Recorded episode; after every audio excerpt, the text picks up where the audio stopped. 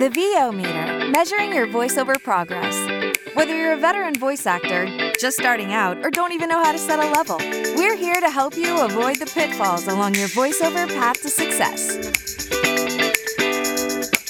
The VO meter is brought to you by Voice Actor Websites, Voice 123, Studio Bricks, Global Voice Acting Academy, JMC Demos, and Sennheiser.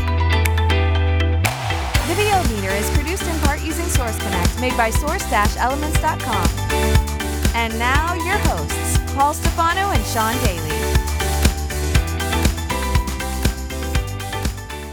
Hi, everybody, and welcome to episode 95 of the VO Meter. Measuring your voice over progress. Today, we're going to be interviewing prolific international voice talent Stephane Cornicard. We've got a lovely review unit from sponsor Sennheiser, and we have our first questionable gear purchase submission from friend of the show, Stephen George. So, we've got a lot to cover, but before that, it's time for our VO meter reference levels. VoiceOver Extra brings you the VO meter reference levels. Uh, seriously, guys, that's the best you could come up with? Hey, it's your show. So, Sean, what's been happening in your VO world? Well, it's been a little quiet the last couple of weeks, not gonna lie, but I've just been uh, doing a lot of auditions, been finding some fun character projects on Casting Call Club recently.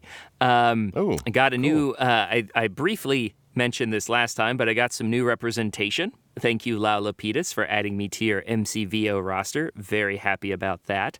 Um, Congratulations. Welcome to the family. Thank you, thank you. That's right. I mean, we talked about that afterwards. I was like, I should have just asked you for for her referral, but luckily, uh, one of our GVAA members, Carol Albert, actually works with Lau, and she's just like, "Have you heard of Sean Daly? He's amazing." And so she she was singing my praises and and gave me a referral. So thank you, Carol, if you're listening. Yeah, I got in with Lau actually through my kids. Stuck Oh, in the back door. What? Yeah, she needed some kids auditions. And I sent them to her, and then I was like, by the way, her, their dad is a voice actor too, and that's how I got signed up. I'm the dadager, but yeah, so it really is a family Yay. affair. That is pretty hilarious. That's awesome. So, uh, so there's that, and then uh, been teaching a lot of uh, voiceover for for Rekindle School for GVAA. We've got a lot of different vo- er, events going on, and then other than that, a few of my regular e-learning clients. But other than that, it's been a little bit quiet this month. But hopefully that'll change soon. What about you, Paul? Yeah, same story actually. Pretty pretty quiet. I've had a couple of sessions for e-learning projects over the last couple of weeks, and those have been good. Um, no audiobooks except for the ones I'm producing for Twin Flame Studios, and those are ongoing all the time. I'm just about to wrap up three of those actually, so that's been kept, that has been keeping me pretty busy. I'm basically doing one or two sessions with authors almost every day. And then the live announcing is starting to wind down as well because most of what I do is for universities and colleges, and it's about to be the end of school. So almost all sports teams are ending their seasons this week or next week. But I did get to do one thing that was cool. I did my first conference championship announcing for lacrosse, and that was for the Patriot League, which has a number of schools on the East Coast. And includes two of the service academies, Army and Navy, which is probably why it's called the Patriot League and I did the playoffs for them with Navy winning the Navy women's lacrosse team and moving on to the next round. And then in two weeks, I'm doing an NCAA lacrosse tournament game, which will be the second time I've done that. I've done an NCAA uh, regional for field hockey, but now I'm doing lacrosse for that as well, and that'll be pretty fun. But the sports are really kind of winding down, so I'm going to have to find something else to do with my time. I know more audiobooks. Come on, hire Paul. He's good. Thank you. I appreciate that. I have been auditioning for a ton of audiobooks lately, so hopefully one of those will land and I'll be able to continue working on those because it's one of my favorite things to do. Awesome. Well, here's hoping. Got my fingers crossed. So, as we mentioned, it's time for Questionable gear purchase. And we've got maybe our first ever. It's it's sort of a toss up. We did have that one interview with Bob Johnson where we talked about how I screwed him out of screwed him over when I tried to offer him a booth and then reneged on it. But that wasn't really a purchase. Mm-hmm. Now we're going to feature Stephen George, who's a friend of the show and personal friend to both Sean and I. He and I did a little interview a couple of days ago where he talked about his new purchase and did a live sound test with it. So we're looking for feedback from our listeners about whether you actually think it's a questionable gear purchase or something he should be using uh, heretofore for his voiceover career. So have a listen. Hi, everybody. Welcome back to the VO Meter. We've got a special treat. We're going to have what I believe is our first ever live questionable gear purchase from a listener and colleague, not from Sean and I buying something stupid. So, welcome back to the show, Stephen George. How you doing, Stephen? Hey, Paul. Thanks for having me back. Apparently, I didn't scare you away too bad. No, of course not. You've been a long time friend to not only Sean and I personally, but you've been on the show before, so we appreciate you coming back. Absolutely. Glad to be here to make an idiot out of myself. so I understand you've purchased a new mic and you want to sort of A B it against what you're currently using. So tell us first what the new purchase is and what you're currently using. Yeah, so I recently purchased a Roswell Pro Audio MK87 uh, microphone, uh, which is a condenser mic and I and I've I'm used to condenser mics. Like when I first started, I had a blue Bluebird, and then bumped that up to a blue Kiwi. But uh, over the last mm, three and a half years or so, I've been using a Sennheiser MK416 shotgun mic. So it's a little bit, you know, different in the delivery. And it was a conversation that I started online a little bit on uh, Instagram and LinkedIn, and just kind of asked the question, you know, how long do you normally use the or have you been using the mic that you currently use in voiceover? Because is there you know an end date? And because microphones if you take care of them will last forever. So at what point do you change and why is really the question. And so like i said i've been through technically i'm using my third mic and i've been using it for three and a half years and but i wanted to see what this other mic if it could produce any different or better or more clear sounds than the 416 does for my particular voice. Why'd you pick this particular model? So I had heard good things from other folks who have Roswell Pro Audio. I've been kind of watching them for a while. I've been on their newsletter, hence the marketing that they do, and I kind of kept my eye on them, eye on them for I don't know six months to a year or so seeing what kind of deals they might have on their mics, what sounds good. I went to their YouTube channel and kind of tried to listen to some of the different microphone options they have available. Which on any of their microphones, they have an option to do what's called a custom job for a high output option, which is supposed to be more for uh, voices, singing, and voiceover. So I went ahead and added on that option to this particular microphone just to see if it did in uh, produce the results it intended. All right, cool. Well, like I said, I think you're going to do it live test. So you're on the 416 now, right? Yes. So the Roswell Pro audio is currently turned down, and we're not getting any signal from it. Okay, and you have a, a sample script, I understand, right? Yes, I pulled one from the GVAA. There you go, Sean. Oh, Global nice. Voice Acting Academy e-learning scripts. Sponsor of the show, by the way. So thank you very much. Absolutely. All right. Well, turn down the 416 and turn up the Roswell, and let's let's see what we got. Well, actually, no, no, don't do that. Scratch that. Do this, the script first on the 416, and then we'll take a pause, and you can switch to the Roswell so we can sort of A/B it, which is the whole point of this. Absolutely. All right. So the script that I'm going to be using is the power supply script from the GVAA script library. All right. And this is a cold read, too, by the way. Good. We're all judging. That's right. In general, power supply is a device that supplies energy to applications. Some examples would be batteries, solar cells, etc. Power supply unit or PSU is a device that supplies energy, be it solar, electric, or electromagnetic, to applications. The term PSU is most commonly applied to electrical power supplies. These provide electricity for the movement of biomolecules, proteins, and nucleic acids in laboratory applications of electrophore. Ooh, whoa, there's a word at the end of that I didn't see. that tells you how cold it is. That's right. I think we've got enough. You can probably All stop right. before that last sentence. All right. All right, bring that down and bring it up. In the meantime, I'll talk about your reading skills. So I have a couple of critiques. First, uh, the diction was good. A little less emotion than I would have liked from this kind of script, but overall, not bad. As everybody knows, I'm not a coach at all. I'm just uh, spitballing here. All right, Stephen, you ready with the, the read on the Roswell? Yeah, let's give it a shot. See what you guys think. In general, power supply is a device that supplies energy to applications. Some examples would be batteries, solar cells, etc. Power Supply Unit or PSU is a device that supplies energy, be it solar, electric, or electromagnetic, to applications. The term PSU is most commonly applied to electrical power supplies. Minus the bumps along the way there. yeah, That's the good enough to get. That's good enough to get a, a good idea. I think. I'm gonna be honest. I'm only listening with one ear right now because the way I have my interface set up, I only have mono coming out of the headphones, and it sounds almost exactly the same to me. uh, I think it's probably more indication of the quality studio you have set up in your place, as opposed to the difference in the mics. But with with just the right ear, I I can't tell a difference at all. Well, and that's kind of where I was just in a brief kind of test that I did uh, a couple weeks ago after I, it took me a week to like unbox the thing. And um, I, when I did a quick kind of 30 second test, I'm like, I don't know that I hear a difference. And, but I also think that, you know, it could be just the quality of the product. And again, this is a, a price point that's a little different too. So this particular microphone sells or retails for like 500 bucks. Mhm. And we all know what the difference in the 416 is.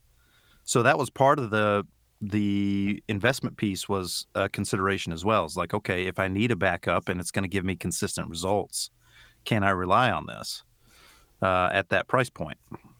Yeah, I would say definitely yes. I, the only thing I would say now I listen a little bit more closely is I can hear more of the I don't even know how to describe it. The the parts of your speech that aren't exactly the, the words, but like the ends and the beginning of phrases. So the 416 does not pick up when you're basically done talking and you just have that sort of guttural sound in your throat, which is mm-hmm. not necessarily something you want. So maybe that's a better thing for, for broadcast or um, field work. But I'm hearing more nuances in in your voice, which I think is probably good for audiobooks, uh, long form e-learning, the like, where you want that sort of intimate connection. So I can see why, and I know this from personal experience, that some people don't like to use a shotgun for long form because they feel like it does miss those nuances. So I do hear a little bit more of that in the Roswell, which, in my opinion, is usually a good thing.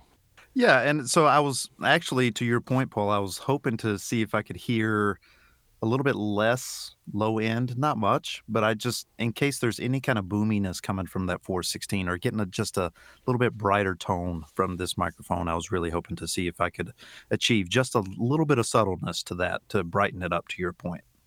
Maybe slightly. Again, I have to listen back with both ears a little more closely, maybe turn the volume up. But all in all, I think it's very close and would definitely be a serviceable backup, if nothing else. There you go. So, listeners, please feel free to chime in either on our Facebook page, on Twitter, if anyone's still using that, or just send Sean or I an email. Sean, send, send Sean or me an email, or send Stephen an email and let us know what you think. Stephen, how can folks find you if they want to do that or to hire you as a voice actor? Yeah, definitely email me and tell me why did you read it that way? You need some serious coaching. Please don't ever do that again. You can email that to I'm not kidding at stephengeorgevo.com. No. Um it's uh you can reach me at Stephen at stephengeorgevo.com. Stephen is with a P H. All right, Stephen, thanks for being here on our first ever live listener questionable gear purchase. We really appreciate it. We'll do it live. Exactly. Awesome. Thank you so much, Stephen. So, for those who aren't familiar, you might remember that Roswell Audio uh, actually made a voiceover specific mic several years ago. It was kind of a collaboration with uh, voice talent and audio engineer Jordan Reynolds. So, I know a lot of pro- or high profile talent went on to buy and love the RAVO, but now they've kind of, Roswell's kind of uh, moved away from that model and trying to create more accessible ones. And uh, and they even released one in Stephen's favorite color, apparently, so he had to buy it. But, anyways, thank you so much for submitting. Anyways, um, as we mentioned at the beginning, our sponsor Sennheiser has actually sent us their new USB mic that they're uh, marketing towards podcasters, streamers, and voice talent. It's called their uh, the Profile mic and because it has a very attractive slim profile on your desk and it includes uh, the microphone itself which is kind of based off of the design of their popular mk4 um, it's got a very similar size and weight to that with one difference. The chassis is kind of um, it's constructed to be a sort of cradle mount that you can attach either to a small disc for a desktop stand, or it actually comes with an included boom arm. Um, it actually it's it's a really nicely uh, kind of high tension but small boom arm that's a little bit more.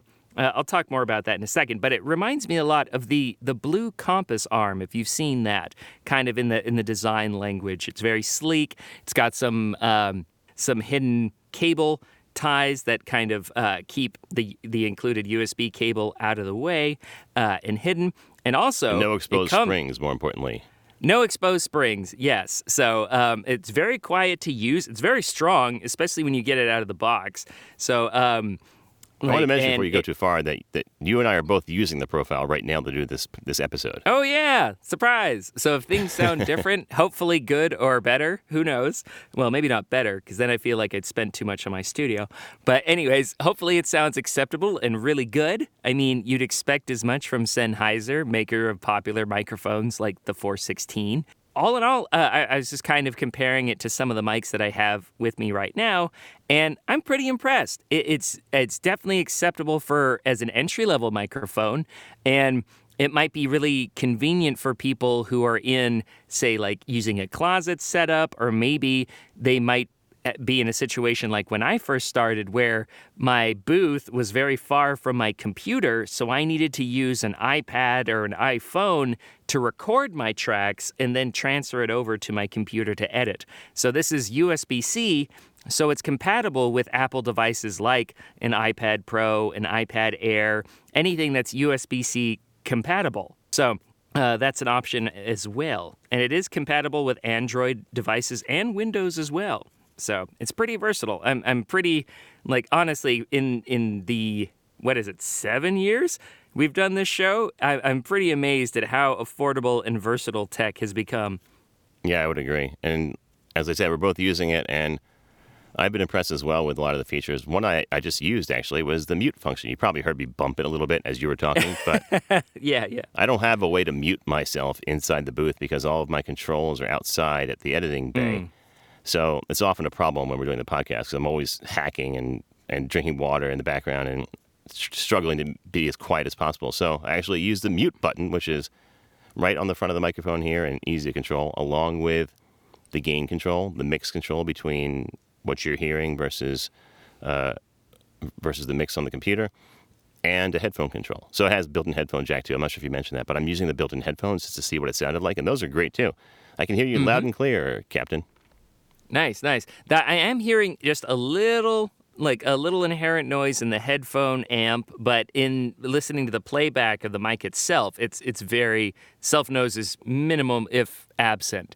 And I like like you were just saying, I like the the simple design of this microphone. You've got two inputs on the back, which is where you plug in your your 3.5 millimeter headphone jack and your USB C input. And then on the front, as Paul said, you got your mute button, your mic gain, your mix knob, and your headphone gain. And I thought it was interesting how they kind of delineated these symbols. You've got kind of like a black mic to a white mic is going from like low to high gain and stuff like that. And a similar thing with the headphones. But it's an attractive looking mic, and at $150, it's not a bad place to get started with your audio. Yeah, I also want to mention the the LED lights. So there is a green light that tells you when it's on. There's a red light that tells you when it's muted, and then the green light will also uh, change when it's clipping. So uh, I'm not clipping now because I know how to set proper gain levels. But if you were a, a newer person to voiceover and had that problem, it would show you when it was clipping. And then there's two packages that that that are uh, options to buy. One is the regular profile, and that comes with the microphone, a table stand, and a USB-C cable. And then what Sean and I are both using is the profile streaming set, and that includes the microphone, the boom arm, and a cable and a mic pouch. And the boom arm, like Sean said, is, is really cool. I do like that it's t- it's smaller and it, it could be really useful for mounting to a ceiling of a, of a booth. Like right now, I use an InnoGear boom arm that's mounted to the roof of my studio bricks. And this is almost the exact same size. So I could just swap this one out for that. In fact, I might even do that because uh, why not? I have it now. And it would fit perfectly into the, uh, the cleat I have on the top of the booth and mount my other mic to it. And speaking of, Sean and I both have our other mics basically ready at the ready to, to listen. So I think we might do a quick A B test of our normal studio mics or different mics that we have in our in our lockers versus the profile, if that's okay with you, Sean. Sounds good. Yeah, so right now I have kind of my other like main USB mic right now. It's the the Rode Video Mic NTG. It retails for about $250, but I was able to get mine for about 150 used. But anyways, so th- this is what I've been using pretty much how I would use the profile mic as kind of a web conferencing or a travel mic. Um, basically as a backup. So we're transitioning from the profile to the Rode in three, two, one. All right, and now we are on the Rode. So you might notice um, very different sonic characteristics. I'm noticing this mm-hmm. one's a little bit more um, kind of in your face, maybe even a little bit more bass frequencies there. Um, and it was funny because it's like I thought this mic was fairly transparent until I was playing it back and forth with the profile. And I, I think that that mic wins as far as neutrality and in just being a great baseline for a variety of voices. What do you think? Yeah, same thing. I was going to describe it as more forward, probably because it is a shotgun and its its main function is to pick up far away sounds on a camera. So yeah, and it's it only like a fist distance away, so there's definitely some proximity effect there. yeah, uh, it depends on what you're using it for or what you like. Um, I'm gonna do the same thing. I'm gonna switch to I only have one other mic hooked up. This is my studio mic that I use most of the time. It's the Neat King Bee, the original, not the Neat King B2 that was made by um, Gibson.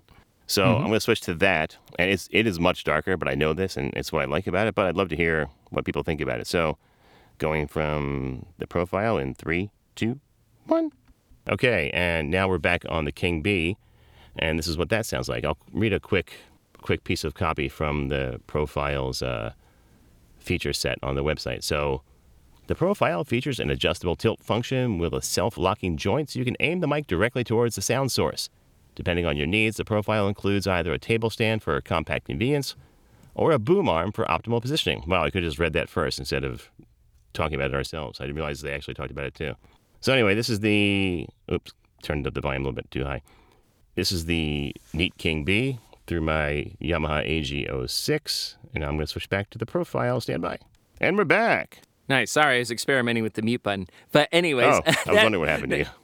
Yeah, no, um, I was trying to be polite, but um, interesting. I'm noticing, like, I'm surprised how this has a much hotter output on your on your voice, at least, than the than the King Bee did. So, well, I may have uh, it too. Sounds, I may have it too close. Uh oh. but I think it sounds really nice on your voice. The profile or the King Bee or both? Uh, the profile. Mm. Oh, okay. I have actually been worried that my, my lack of landing auditions recently might be due to my sound because I'm always paranoid, as people know. I'm wondering if maybe my preference for the Neat King Bee is misguided because it is very dark, and I may want to look at something a little bit brighter. Any thoughts on that? Well, any excuse to keep that revolving door rotating in your studios. and also, and now uh, I wanted to try and do one more uh, mic comparison. It's definitely an unfair one, but it is another Sennheiser mic, uh, the the notorious uh, or infamous Sennheiser 416. So um, just give me one second to turn on my interface, and we're to swap over there in just a second. In the meantime, talk amongst yourselves. I'll give you a topic. Remember Coffee Talk from SNL? It was one of my favorite skits. Mike Myers. I think it was Linda Baldwin was his character. Any luck there, Mr. Daly?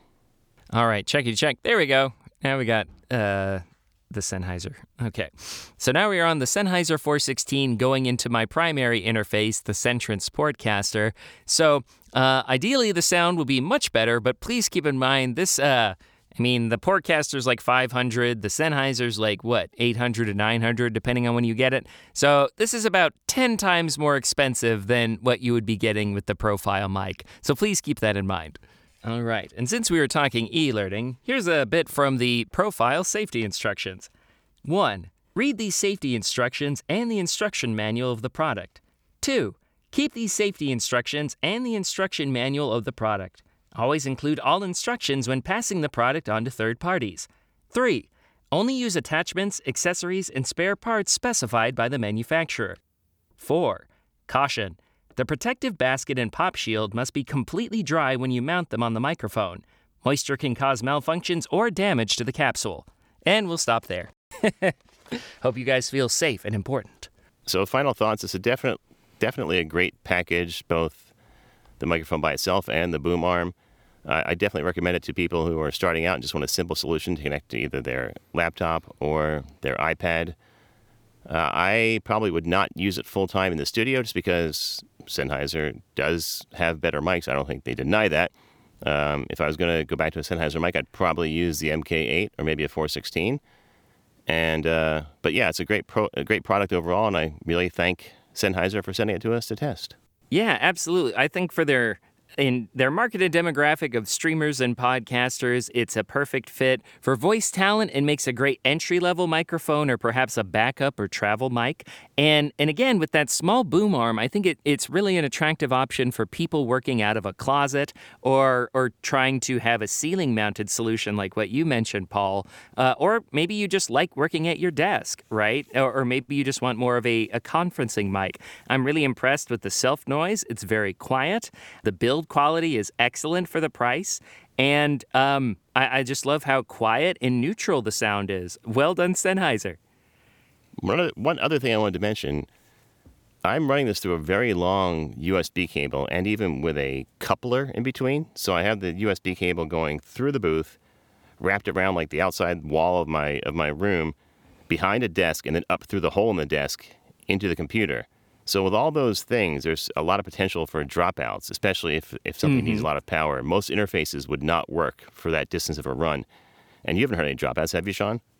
No, no, that's really impressive because USB-C even has a shorter recommended cable length than, than standard or USB-A. Sennheiser definitely did not chintz on the uh, the USB cable that came with this. Like it is, it is thick. It is. Oh God, it sounds dirty.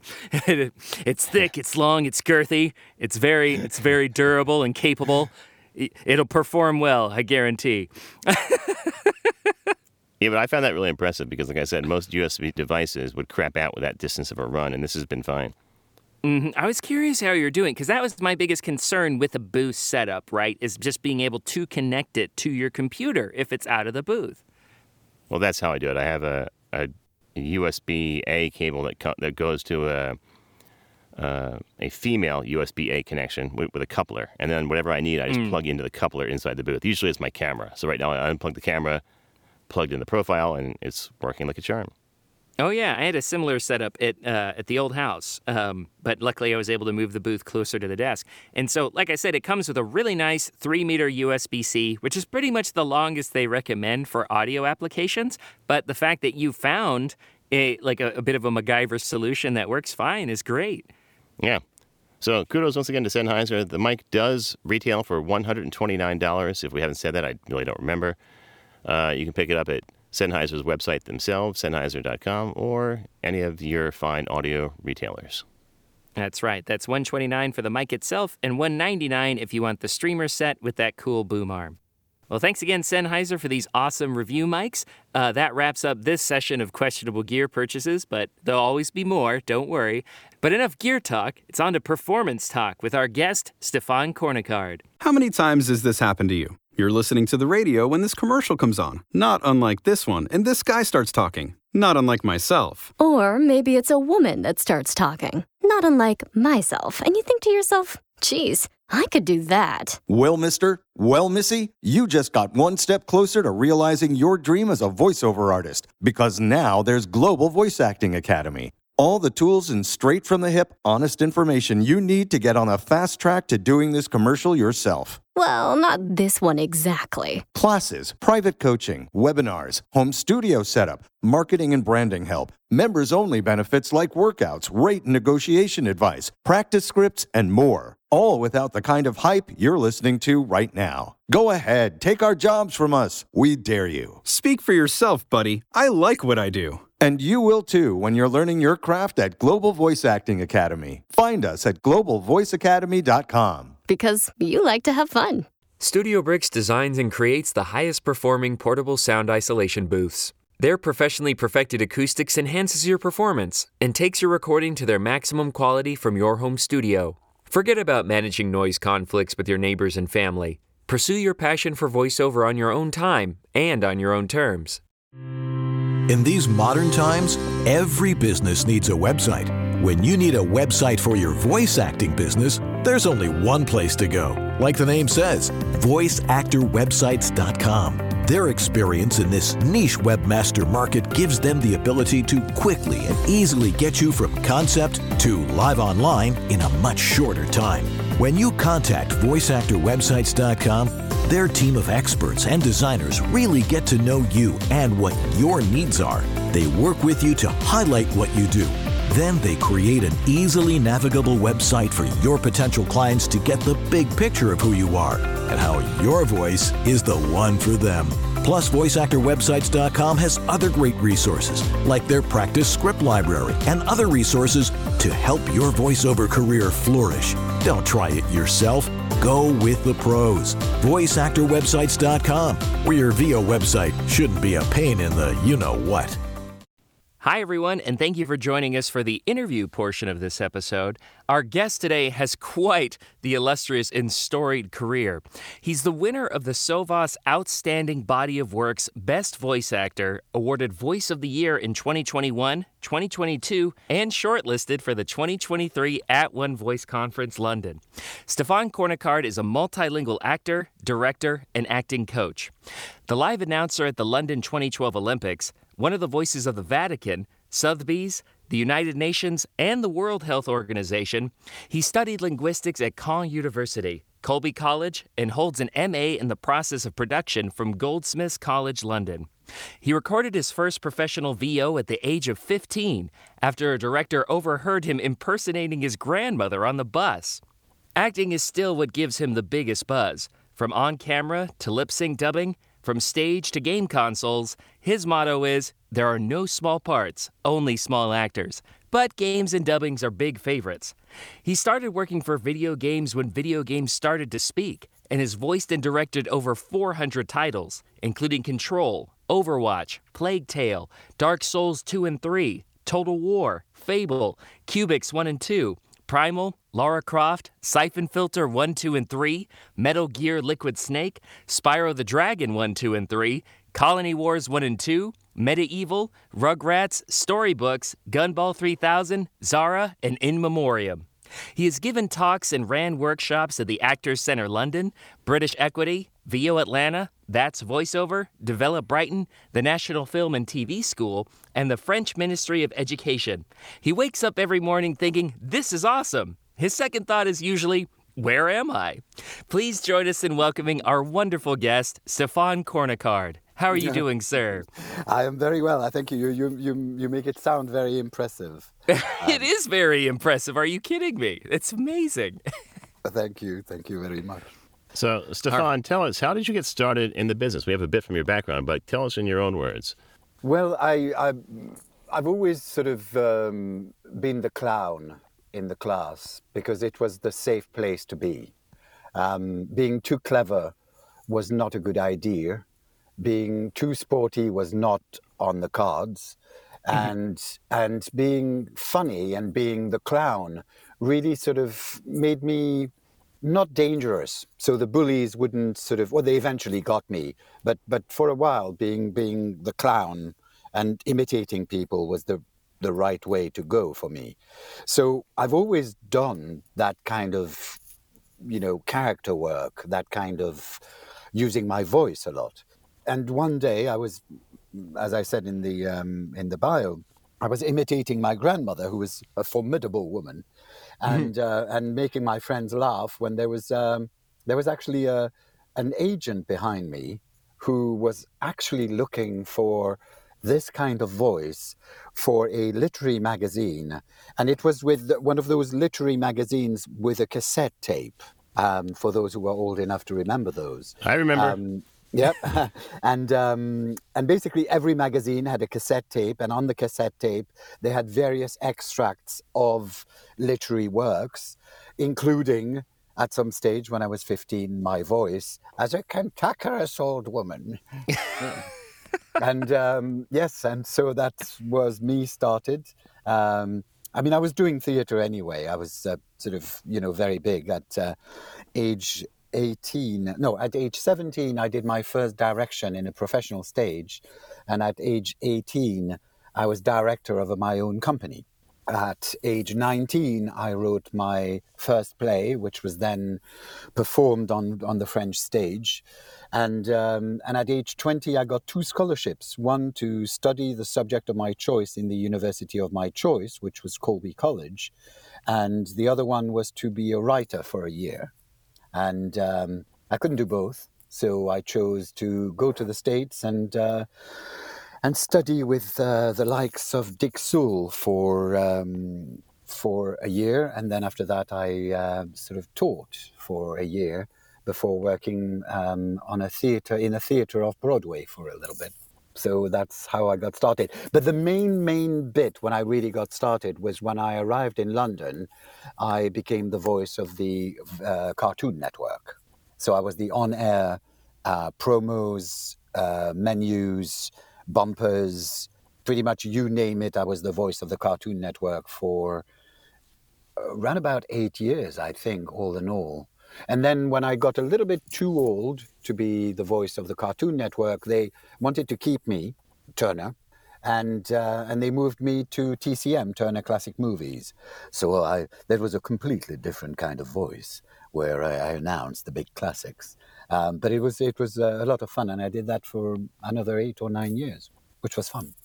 Wow, wonderful story. I mean, your meteoric rise seemed to start with a bang. Like you just started young and then never stopped. I, I, was I, I, was very lucky. I, I I mean, I thank the stars. I was I I was born a dragon of the Chinese sign, and apparently with the luckiest sign in the Chinese zodiac. Sounds like it, yeah. Uh, yeah, and and and uh, and yes, I, am touching wood as we speak. awesome. A little su- a little healthy superstition never hurt anyone. Yeah, no, but, it but it sounds like too. I mean, eh, we always say that uh, luck really is when preparation meets opportunity, and you see that's the phrase I was looking for last task. episode. Thank you. it was still fresh. Yeah, we only did it last week. Um, but anyways, so uh, we talked about a few of the different. I mean, you, you mentioned in your story just now, and, and, in your bio, some of the genres that you do.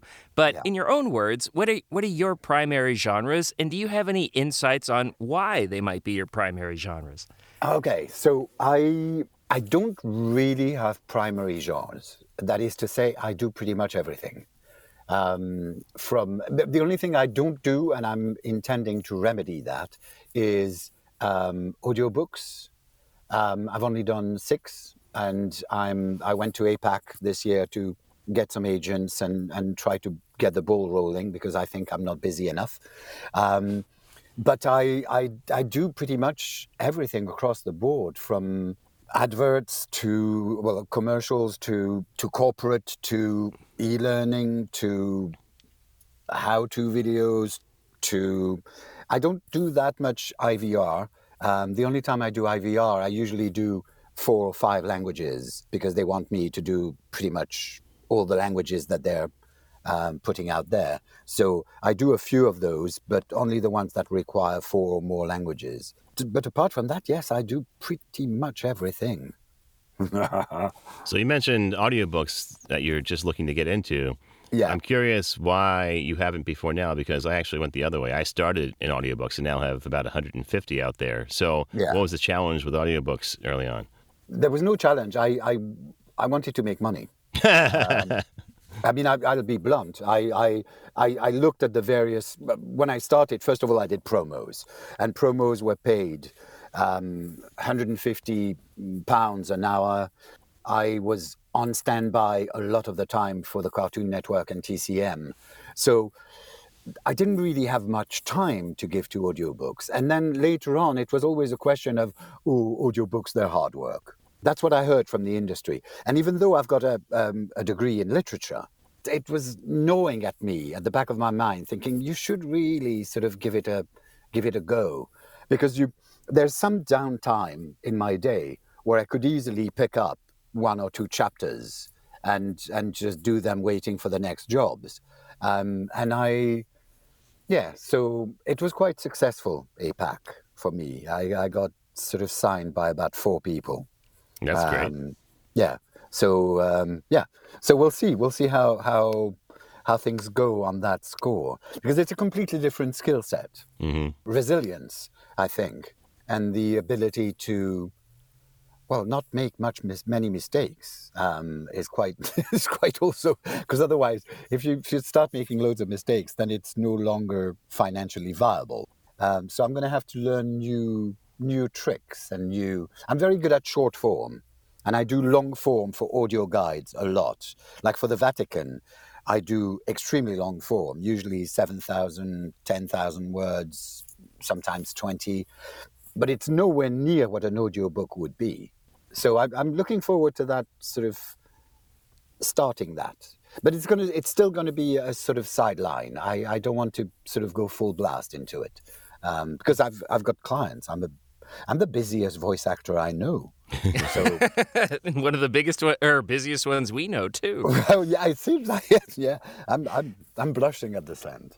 So, you just mentioned that you're kind of taking on this new challenge of pursuing the, the audiobook genre. So, kind of a two part question. What was your biggest challenge getting started, and what's your current biggest challenge in your career? I think the biggest challenge getting started was that everybody wanted to put me in a box, and I hate boxes. And, and that was the hardest thing. Because, first of all, when I arrived in London, I was the French guy. And of course, it took a long time to be able to explain that, yes, I'm French, but it doesn't mean that I cannot do RP English or that I cannot have an American accent. Um, so, I mean, it's it's like in any niche. You you know you the niche is the way to get into the business, and then after that, for your entire career, you'll be fighting to get out of it. And that very much was my case. I had to sort of convince people that I was not just good at doing funny voices, uh, because the Cartoon Network was so big. All my demos were very much here and talking like this, and and and of course, my natural voice is more here. So I had a hard time convincing people not to put me in boxes. Um, that was, and the current challenge, I, I think the current challenge is is twofold. On the one hand, I could easily stop being so driven and start sort of looking after my garden and do things for me more. And I'm fighting that. I am fighting that tendency to want to slow down. And the the other part is convincing people that at 55, um, my career is far, far, far from over. And that is that is, I think, the challenges that I'm I'm going to start to face now, as as time goes on. Age, it's I think we we are in a in a culture which is very ageist and and even in the voiceover world and i think that's going to be one of the challenges but i'm looking forward to sort of like for example this morning i auditioned for a an old woman so, so i'm back i'm back full circle really That's Um, hilarious. it is it is yeah I, I wasn't supposed to audition for it i thought oh fuck it i'm doing it sorry excuse my excuse my french Sorry, we wonderful. can we can bleep it out if we. Oh, need you to. can bleep it. Oh, good. So I can, I can, But- I, I can swear, swear a lot. Indeed, with impunity. It's fine. but thank you so much. I'm so glad that you commented on a lot of people. I mean, I knew when I came into this uh, a decade ago, I thought of it as like the most freeing and, and liberating form of, of performance. And as you mentioned, you are still typed or you are typecasted and you are niched for a variety of reasons. And it, it's really invigorating to hear that you can still you can fight against that and you can you can prove to people that like they can't put you in a box or at least you can prove yourself to be an asset in ways that they don't expect. Yeah, absolutely.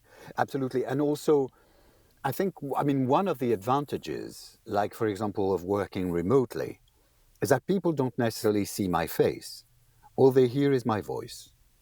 And therefore, the suspension of disbelief can function quite well. That's why sometimes on, on, on pay to play sites or on agency websites, I'm not quite keen on putting my picture um, mm-hmm. because I think the picture can actually influence the people who cast. Whereas if they base it exactly and only on the voice, then, well, they can't go wrong really, because what they hear is what they hear. So yeah, that's my my uh, my take on that. No, makes perfect sense. So, shifting gears a bit, we talked about in the bio how you've won a ton of industry awards. How has that affected your voiceover career, and have any clients mentioned the awards when reaching out to you? Well, I think uh, awards are very much like anything else. You've got to use them. Like J. Michael Collins is a case in point. If you think about it, his entire business, really, the credibility of his business, came from the fact that he won so many SOVAS Awards for demo productions. And he was very good at using those in order to promote himself. So I, I took a, a, leaf out of his book, and basically, when I started sort of competing for awards, because that's very recent, it's only in the past four years that I've started doing it. Um, never entered anything before four years ago.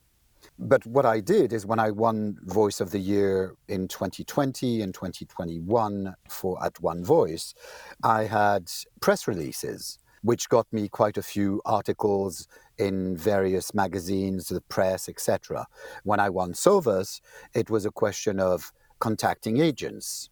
And um, I'm very, very pleased that that was very uh, successful because however, however we, we look at it, the award is only good for oneself when we need reassurance, but its its main purpose is to get us more work, hopefully. Like for example, I got signed by DPN um, when I was at VO Atlanta, and I think, I mean, apart from the efforts of various people who said, "Oh, you've got to sign him up," um, but I think the the uh, Award was quite a big quite a big deal in that decision of for, for them to uh, to sign me up. Yeah, it's what you do with them, really. Because if, if it's just, I, I don't even have the physical award uh, for SOVAS. Um, I don't need it. It's just going to be a dust collector in my bathroom.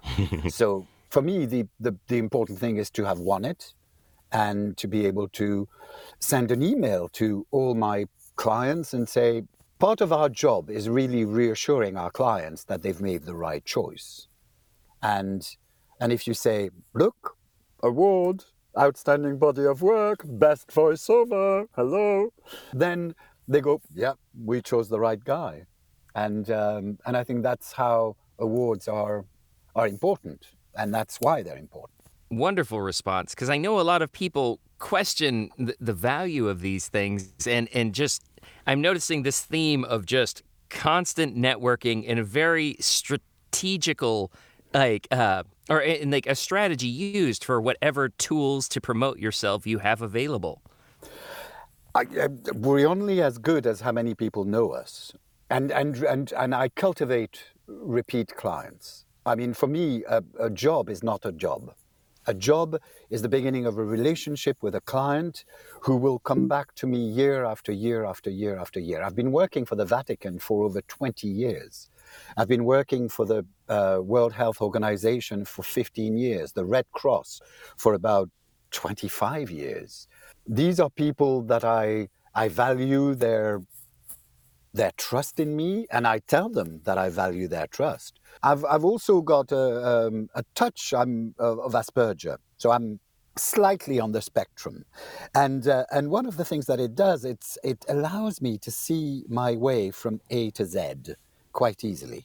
I get lost in a corridor, literally, but I can speak seven languages and I am very good at strategizing. I'm very good at giving my focus to the one thing that I'm focused on. I become completely SpongeBob um, in that in that moment, completely focused on on on what I do. Wonderful. Well, let's talk about a new type of relationship you've been cultivating uh, recently with your coaching clients. As we said before, you're an actor, you're a director. How did coaching start? Without me wanting to, I got several people asking me to coach, um, to coach them, because I've got, I've got two mentors. Um, I've got one mentor for the business side, and I've got one mentor for the artistic side, and I've had them for 20 years. I value our relationship. I pay them. I meet with them once every month or once every two months, depending on what we're working on. And they have been so instrumental in getting me out of my own head and helping me to strategize, to plan, to to look at it like a business and say, this is where I am, this is where I want to be, what are the steps? And I'm also accountable to them. So because I, I really I mean there are there are people that I absolutely adore and value. And therefore I don't want to disappoint them. So if they give me something to do and say we'll meet in a month, you can be damn sure that I'll have that thing done. Because otherwise I'll probably be sort of trimming my daffodils um, in the garden um, because I, I'm a, the, the best pro- procrastinator you've ever met. Um, professional procrastinator. oh, I am absolutely. That's why I surround myself with people who I am accountable to because I don't want to disappoint them. And that's why when a client says, "Oh, can you do this? Or do it in your own time?" I go, "No, no, please give me, give me a deadline. Give me a deadline. Otherwise, it'll never be done." So yeah, so coaching started like that. So I coach and I mentor now. That means I see people for an hour once a month uh, for a set fee. Uh, it's a long-term relationship. I don't do mentoring like a one-off or or even for a year. It is a long-term thing because it's a marathon. It's not a, a sprint. And I also coach, and I coach. So I coach two things. I coach um, acting per se, like how to do character work for video games, animation, and that kind of thing, or good acting, because acting, whatever genre, is the same root. It's the it's uh, the belief of being other, and um, and the other thing that I teach is is how to approach copy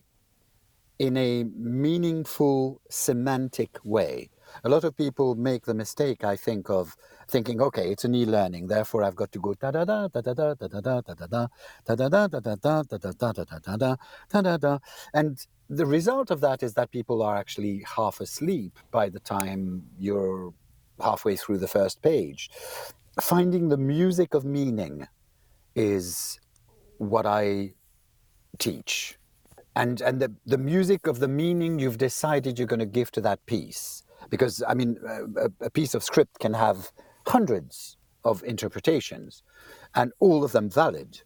But one of them will be more valid than the others. And that's the one that I teach, and how to use the music of meaning in order to get the message across.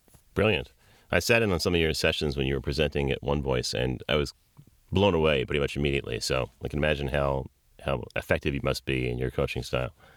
Oh, thank you. I, I, I, I've got good result. I've, I've got some people who've just been signed up with big agencies and, and that. And I mean, it, it's, I, you cannot teach talent. Talent is there or it's not. But what you can teach is technique, things to look out for, how to be clean in your endeavors, how to be precise, how to, once again, find the, the music of meaning uh, but talent you can't teach. It's it's and and and very often I I get people who do one session with me, and then after the one session, I I, I say no. I say you would be wasting your money uh, coming to me maybe you need to sort of go back to the grassroots and start um, an acting class because I think I'm. I mean, if if you pay me $150, $200 an hour to coach you, you don't want to to waste your money. And I am I I would hate myself for being one of those coaches who just sort of ka-ching at the end of each session and care less about you than their bank account. I that is not me. So out of let's say four people who approach me, I will probably turn away one or two. Yeah, because first of all, I don't have the time and then if if if I start to teach and I I don't look forward to that session, I'll find every excuse in the book to postpone it. and, I, and I'll go, oh, I'm sorry, I'm, I've got a headache. I'm, I'm not. Whereas if I enjoy working with that person, if I think there is talent there, and if I think that I can bring something, then I look forward to that session. It's it's a, it's a challenge. It's an exciting. It's it's nice. But I I I, I don't do acting 101.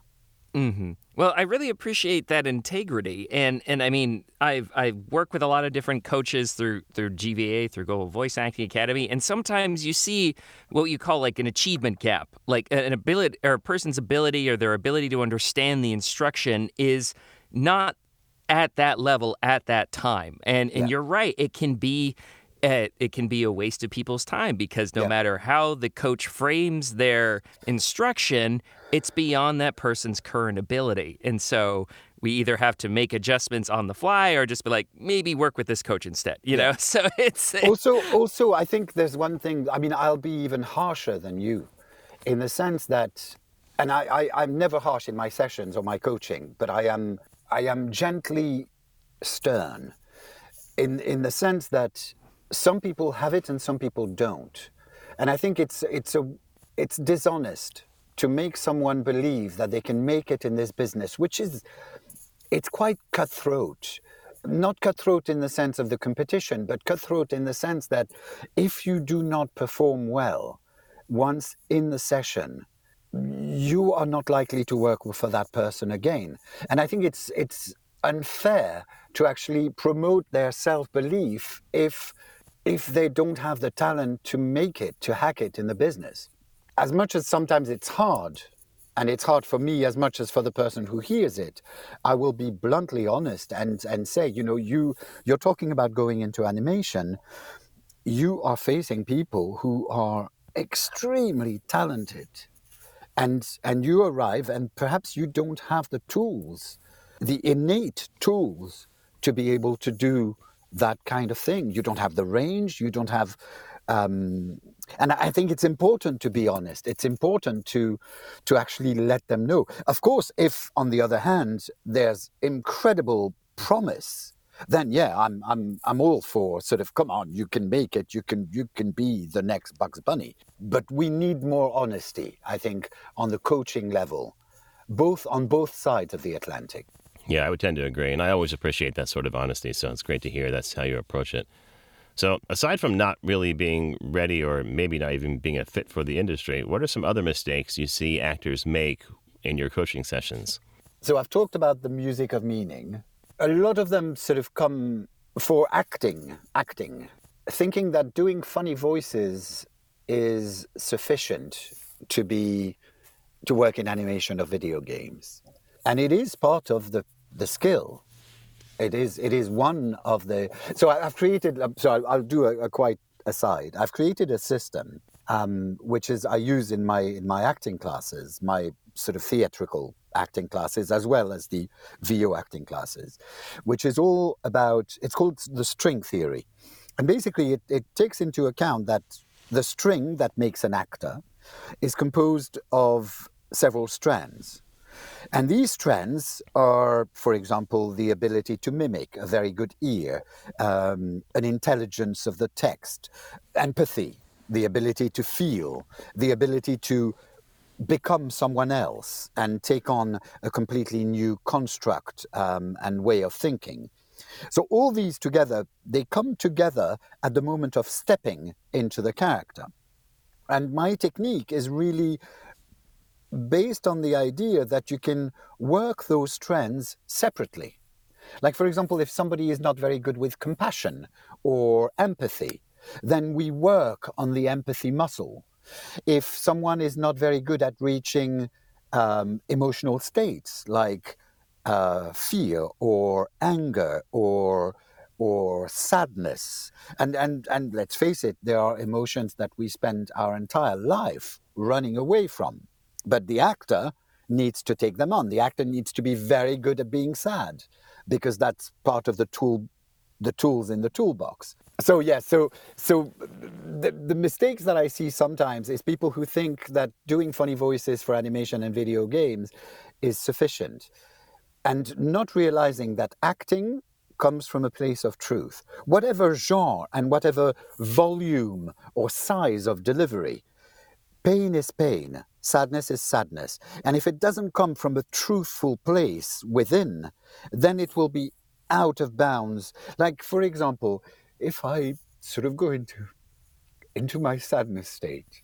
and and this this is me feeling sadness and and and feeling it.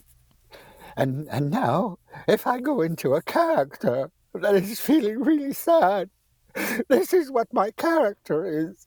And my character can be even bigger than this. It can be terribly big and terribly funny in the same way because it's but at the same time it's very true. And Wow. and and and that's so the, the mistake, the common mistake is is is not understanding that all the characters, whatever genre and whatever size we do, comes from the same place in acting, which is a place of truth within oneself and and the ability to be vulnerable and embrace vulnerability. Fabulous responses, and just agree 100%.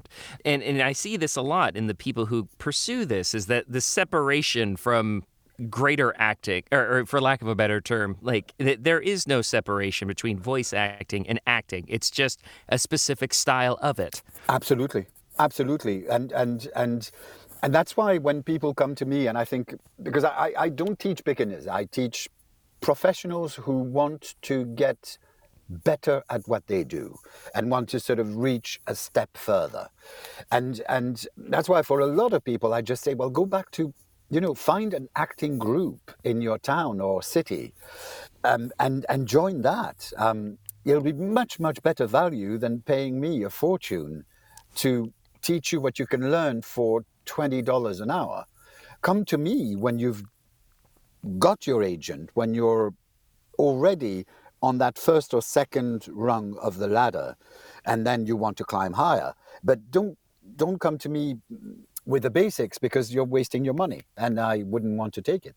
Avoid side jobs that are too time consuming allow side jobs that are that match what you can do um, and and and book you for an hour here and an hour there so they, it matches and it can be synchronized with your voiceover work. Like I, I know somebody who trained as a masseur, and I think that was such a good idea because a masseur is booked by the hour. Sorry. I was going to go so deep, so off prostitute. That- and it's got another side gig attached if you're interested. So It depends on how much you're willing to charge. No, no. Of course, I would not. I would not recommend anyone to go into prostitution. I, that's uh, the disclaimer. Not is these there. days, anyway. Not these Yeah. days. Um, but uh, but I, I would recommend for anyone getting into the business to find a side hustle that is based on the same hourly system that your voiceover work will be. And therefore, you can sort of earn the money whilst being available to do the job. Um, and I think that's, if, if I had to start again, that's what I would tell my younger self. brilliant advice. Again, thinking of your career strategically, not just I want to work. Yeah, we. I mean, everybody wants to work. Only the people who think about it in a fairly rational and strategic way are going to make it. Um, the rest are going to stay on the periphery, and, and, and, and it really is. I was talking at a at a dinner party not so long ago with someone who is an actor, and and he was going, "Oh yeah, yeah, voiceover. I, I yeah, I've toyed with the idea, and uh, yeah, I, I sent a couple of emails, but there was no reply." And I, I had to sort of stop myself from going, "What the fuck?" it's not a couple of emails that are going to get you the job. It's a, it's the hard graft of committing to it for two years or one year of saying, okay today I'm targeting the advertising agencies and therefore I've got a, my demo. I'm going to find who they are. I'm going to send at least 20 to 30 emails a day. And and I'm going to calculate what churn I've got, i.e., how many responses do I get for my 30 emails a day? Because if I get one out of 100, and, and if that one person will give me one job a year, how many do I need in order to survive? and it's it's that kind of thing. And and there was a bit of a sort of laissez-faire, laissez-blasé attitude, which I, annoyed me because I'm because I'm a professional. Mm-hmm. And, and and and it's not for me. It's not a, a, a voiceover is not a side hustle for acting. It is part of my acting career because I do. I, I still do acting. I, I'm I'm still professional actor. I still do TV, films, and all that shebang. So when they look at, at voiceover as oh, a quick way to make a buck during the pandemic, and, and and yeah, maybe I should have a professional studio as well. Kind of. Yeah, it yeah. just makes my blood boil. I know, uh, I know. It's like, it's like it's it's it's my fucking career you're talking about here, and you're sort of going, yeah, maybe I'll do that. Yeah. Uh, well, what I love, Stephane, is this this theme. Like, I mean, obviously, you're extremely passionate about acting in general, this ability to be objective and to pursue it dispassionately, for lack of a better word, and just like to not, or like you said, to strategically and logically look at or sort of reverse engineer what you need to do to accomplish your goals and then just pursue it with consistency and persistence. Yeah, I mean, I, I think it's it's it's the only way forward. Like for example, that my last class at VO Atlanta was an accountability class, where we met, and I think it was very, very, very good value. And it is very good value because it's going to continue for a year. And so basically, we met for three hours at VO Atlanta. It was an X session, and it was a group of 12 people, all interested in various fields. And from now on, we're going to meet once a month remotely, but I give them things to do according to what they wanted. So, for example, some of them were interested in gaming and animation, some were interested in uh, audio guides for museums. So, from one month to the next, I've given them homework. Like, for example, for the gamers, who are the indie producers? I want names, contacts, um, casting directors of all the indie developers in uh, the Czech Republic. The Czech Republic so that's one of the things they need to come back to me with. And our next meeting is on Thursday. And and for the others, it was finding out uh, for e-learning, for example, who are the e-learning makers and video producers for the US. And and really, it's targeting that and doing that homework before sending stuff out. I think we're all so eager to go that we tend to sort of think, okay, I'll, I'll write to animation companies and then we're starting to write the email even before we've made sure that we've got the material to send them or even before we're ready to actually book the first gig. I think planning for these things uh, and it's something i learned the hard way is is vital. Absolute brilliance well, Stephane, unfortunately, we're almost out of time. We no, so, no, I know. Go. We're so appreciative of having you on the show, and oh, I'm, I'm, I'm, I'm loving every minute of it. It's the show off in me. Yeah. Speaking of showing off, before you go, tell our listeners how they can work with you, either as a coach or hire you as a voice actor if any clients happen to be listening? Well, my website is easy to find. It's my acting website. It's, I don't really have a, a mentoring website or a, a coaching website because it it really remains a very small side hustle uh, for me. I, I, don't want it to take over my time. Um, I'm a working actor. I just think that I need to pass it on as well. But the best thing to do is look me up, thevoicelikechocolate.com, thevoicelikechocolate.com, thevoicelikechocolate.com. And just send me an email through that. Or if you've got a pen and paper, Stephane underscore cornicard at hotmail.com.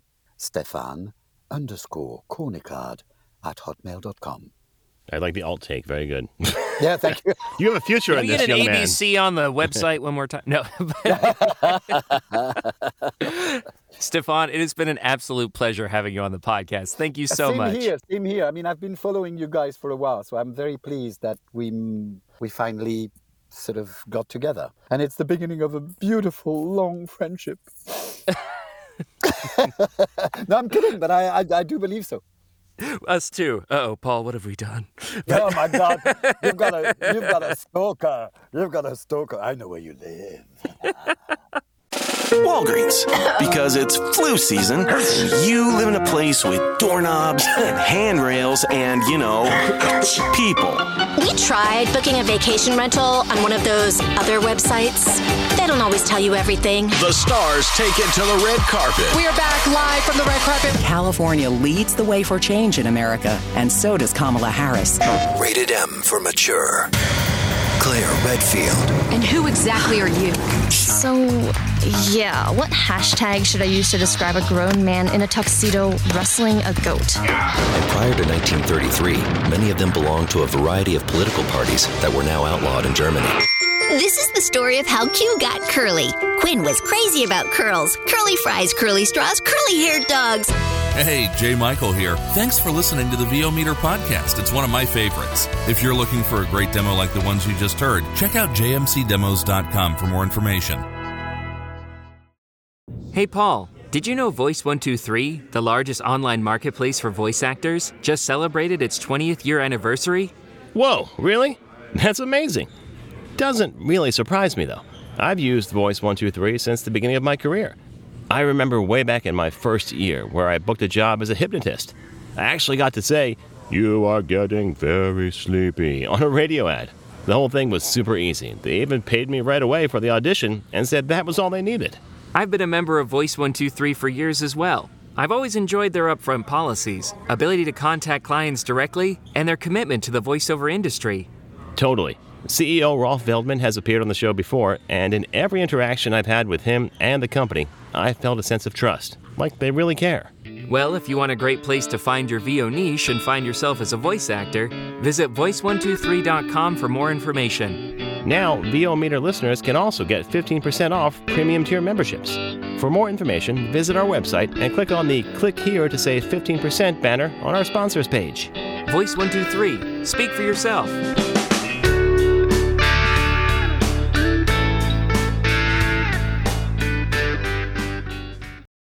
So thank you to Stephane. Uh, he's another one of those people that I've always kind of wanted to have on, but first of all, never thought he'd say yes. And then secondly, um, just kind of slipped my mind because I never thought he'd say yes. But he, he was kind enough to ask us at VO Atlanta, and kind of like when we were blown away by Simon Vance asking us to be on the show, I said, of course, like as, as soon as possible. So he's he's our first guest after the conference, and we were so happy to have him. Yeah, it was definitely one of those you know you've made it when moments, right? but Stephane, I mean, you're it was so great listening to your story. You're such a wonderful storyteller and such an amazing talent. We were truly blessed to have you. Thank you so much for being on the podcast. So that wraps up this episode of the VO Meter. Measuring your voiceover progress. Coming up, we'll be featuring an interview with Cherie B. Tay, who's a voice actor based in New York City, who comes from a theater background. It'll be really interesting to hear what she has to say about the comparisons and contrasts between the theater world and the VO world. Awesome. Really excited to talk with Cherie. Thank you guys so much for listening. You'll hear us in the next one. Thanks for listening to this episode of the VO Meter. To follow along, visit us at www.vometer.com. We'd also love to hear your comments or suggestions for the show. Or if you have a questionable gear purchase, tell us all about it on our Facebook page or on Twitter at the VO Meter.